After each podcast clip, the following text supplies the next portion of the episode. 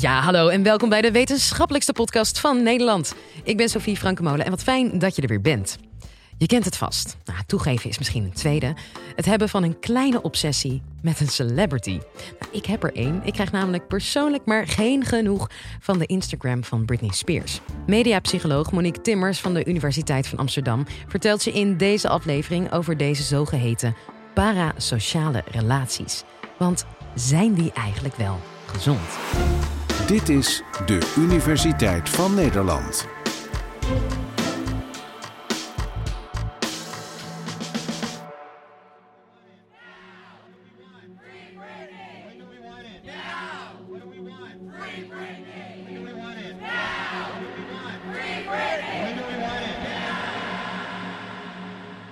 Je hoort hier fans van Britney Spears. Ze zijn bij elkaar gekomen om te protesteren. Na haar mental breakdown in 2007 werd ze namelijk onder curatele gesteld en mocht alleen haar vader nog de grote beslissingen maken. Fans van haar waren boos en gingen de straat op. Nu is het leven van Britney heel interessant, maar dat is niet waar ik het in deze podcast over wil hebben. Ik wil het hebben over de relatie die fans met haar hebben. Zij, die buiten stonden te protesteren en heel veel van hun vrije tijd hebben opgeofferd voor iemand die ze persoonlijk niet kennen. Dit noemen we in de wetenschap parasociale relaties. Parasociale relaties zijn iets van alle tijden, maar door de komst van sociale media zijn ze een constante geworden in ons leven. De hele dag door bouwen we relaties op met mensen die we niet kennen. En we onderhouden deze relaties. Is dat eigenlijk wel gezond? Het antwoord geef ik je in deze aflevering.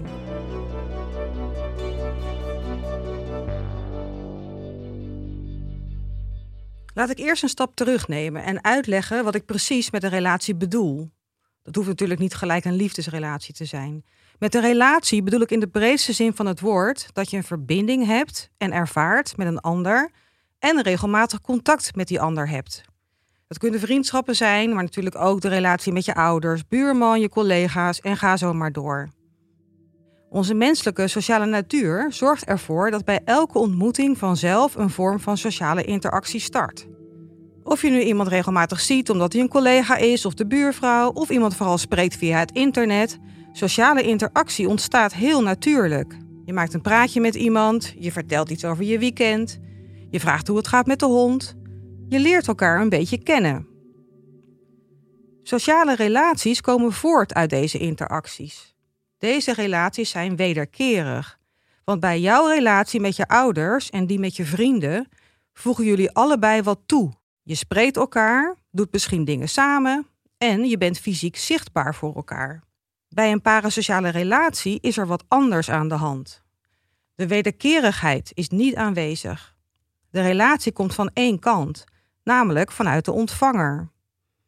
Iedereen die media gebruikt, bijvoorbeeld series kijkt, op sociale media zit of wel eens de tv aanzet, ontwikkelt dit soort eenzijdige relaties met de mensen die ze zien via een scherm.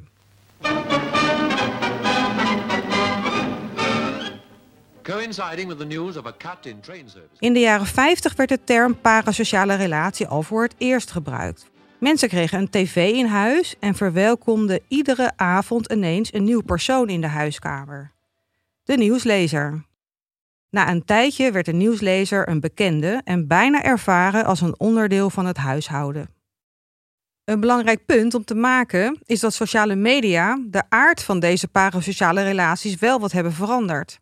Zo was interactie met de nieuwslezer voorheen onmogelijk maar nu beginnen de mogelijkheden tot sociale interactie met mediafiguren toe te nemen. Hoi en leuk dat je weer kijkt naar een nieuwe vlog. Het is vandaag maandag. Ik ben de vlog... Want door bijvoorbeeld je favoriete talkshow-host of acteur te volgen op Instagram, kun jij ook reageren op zijn of haar post door middel van likes en comments. Hierdoor ontstaat een nog sterkere betrokkenheid met de acteur. En als deze acteur een comment van jou ineens liked, kan je het idee krijgen dat je ook door hem wordt gezien. Bij een parasociale relatie wordt de relatie grappig genoeg wel als wederkerig ervaren. De wederkerigheid speelt zich vooral mentaal af. In gedachten geef je de talkshow-host bijvoorbeeld commentaar. De tweezijdigheid van de relatie is natuurlijk een illusie. De talkshow-host of acteur heeft geen idee wie jij bent. Parasociale relaties worden dus versterkt door het gebruik van sociale media. Maar dat neemt niet weg dat er nog steeds een ongelijkheid bestaat tussen de beroemdheid en degene met de parasociale relatie, de ontvanger. Hoe dat precies werkt en wat voor gevolgen dat heeft, daar kom ik straks graag nog op terug. Laat ik eerst eens een voorbeeld geven van zo'n parasociale relatie. Ik volg iemand al heel lang op Twitter en zij plaatst allerlei updates iedere dag op haar eh, Twitter-account over wat ze vindt van allerlei maatschappelijke zaken, maar ook over persoonlijke dingen. En op een dag zat ik in de trein en toen las ik dat haar hond was overleden. Dat had ze als Twitter-post geplaatst. Ik las dat en ik schrok echt heel erg. En ik wilde eigenlijk gelijk het aan mensen vertellen die om mij heen zaten, maar die kende ik helemaal niet. Ik zat in de trein. En ik had ook een naar gevoel over die hond, maar ook voor haar. Ik was echt bezorgd om uh, hoe zij zich daarover voelde. Ik had de hele dag een beetje zo'n uh, rotte gevoel daardoor. Maar dat vond ik ook een beetje een gek gevoel. Ik dacht, hoe kan ik nou zo sterk reageren uh, op zo'n situatie over iemand die ik helemaal niet ken? Toen dacht ik, ik heb een emotionele band met haar. En stiekem vond ik het ook misschien nog wel een klein beetje prettig dat ik eigenlijk niks hoefde verder met dat gevoel. Immers, zij kent mij niet. Voordat ik verder ga, wil ik nog iets zeggen over het onderscheid tussen parasociale interactie en een parasociale relatie. Want daar zit een belangrijk verschil tussen. Je ontwikkelt natuurlijk niet met iedereen die je op tv of op Instagram of Twitter ziet een parasociale relatie. Laat ik als voorbeeld de talkshow Jinek nemen. Dames en heren, goedenavond, hartelijk welkom. We gaan meteen. Als je regelmatig naar de talkshow van Eva Jinek kijkt, is de kans groot dat je tijdens het kijken een parasociale interactie hebt. In gedachten vind je iets van haar gestelde vraag, je kent een beetje haar opvattingen en anticipeert op wat ze zal gaan zeggen. Je bent dus in interactie met haar. Je kent haar interviewtechnieken en in gedachten geef je haar soms advies. En soms voel je je oprecht tevreden als je ziet hoe ze haar gasten aan tafel benadert. Een parasociale relatie gaat een stapje verder. Buiten de uitzending om is deze persoon een onderdeel van jouw leven, van jouw sociale kring geworden. En misschien vraag je jezelf af, als je in een ingewikkelde situatie zit, hoe zou Eva Jinek dit aanpakken?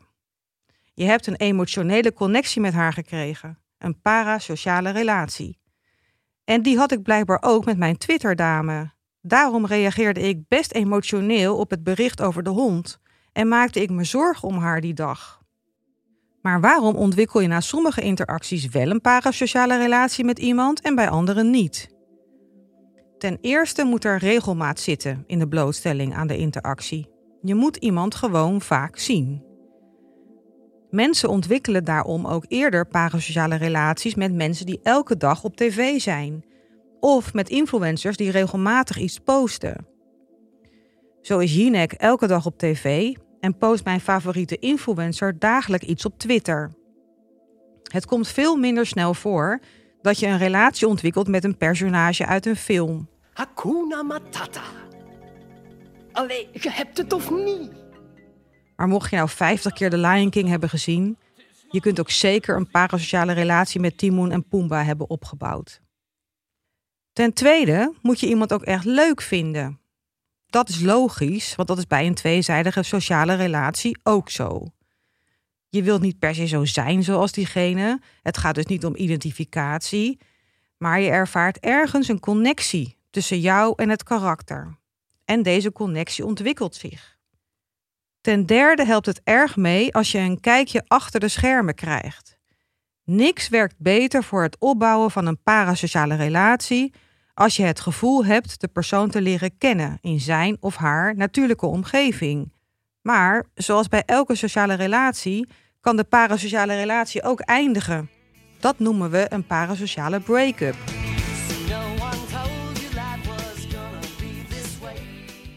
Bij Friends bijvoorbeeld voelden mensen zich daadwerkelijk neerslachtig na het kijken van de laatste aflevering. Uit onderzoek blijkt dat je bij zo'n break-up dezelfde negatieve gevoelens kan hebben als bij een break-up door een verhuizing of een ruzie met een vriend. Ik zou denk ik mijn favoriete twitteraar van net ook missen als ze er vandaag mee zou stoppen. Onderaan de streep. Wat voor invloed hebben deze parasociale relaties op onze levens? Is het nou gezond of ongezond? Het is niet zo zwart-wit. Er zitten positieve kanten en negatieve kanten aan deze relaties. Als eerste de positieve. Het is heel normaal om parasociale relaties aan te gaan. Dat je een connectie met iemand voelt die je op je scherm ziet, is heel menselijk. Iedereen heeft van nature sociale behoeften en vaardigheden. En of je nou iemand via een scherm ziet of in het echt, sociale connecties ontstaan min of meer vanzelf. Het is ook een gemakkelijke manier om contact aan te gaan. Je neemt je parasociale vriend mee in je hoofd en dat kan troostend zijn en een comfortabel gevoel geven. Het is ook een voordeel dat je door middel van parasociale relaties je sociale kring uitbreidt met mensen die je misschien in het dagelijks leven niet tegen zou komen. Hello, guys, it's me, Nikki. Hello. Today I am here to share something with you that I've always wanted to share with you one day, but under my own circumstances. Je stapt zo andere werelden binnen. Je stelt jezelf bloot aan andere levenswijzen en opvattingen en leert daardoor misschien ook andere kanten van jezelf kennen. Zo kun je, als je worstelt met je genderidentiteit, misschien wel inspiratie vinden uit een parasociale relatie met Nikki Tutorials. Toch kleven er ook nog wel wat negatieve kanten aan dit soort relaties. Ten eerste blijkt uit allerlei onderzoek dat je minder kritisch bent op wat jouw parasociale relatie zegt of doet. Je gaat gemakkelijker mee met iemand en neemt het in gedachten graag en eerder voor jouw parasociale relatie op. Zo ben je dus ook beïnvloedbaarder. Want wat nou als die persoon waar jij een parasociale relatie mee hebt ineens complottheorieën aanhangt? Of, en dat is natuurlijk vaak aan de hand bij influencers, producten aanprijst. Hier ook echt de leukste potloden ooit. Dit is een toppertje. Ik vind het zulke mooie schoenen. Ik wilde ze zo graag hebben en ik ging ervoor. Of je probeert te overtuigen om op een ongezonde manier af te vallen. Nee, nu ben je nog op tijd. We gaan hem nu de gym in. Alles is mogelijk alleen als je er echt voor gaat. Ten tweede is het niet gezond als je naast je parasociale relaties weinig sociale relaties hebt in je leven. In parasociale relaties oefen je namelijk niet om jezelf te laten zien. Dus om wederkerig sociaal te zijn en je gedachten en gevoelens onder woorden te brengen. Dan wil ik nu ook nog één hardnekkige opvatting over dit soort relaties uit de wereld helpen. Mensen denken vaak dat mensen die eenzaam zijn en weinig echte relaties hebben, eerder geneigd zijn om parasociale relaties aan te gaan. Dit noemen we in de wetenschap ook wel de substitutiehypothese. Deze hypothese hield geen stand na het doen van veel onderzoek.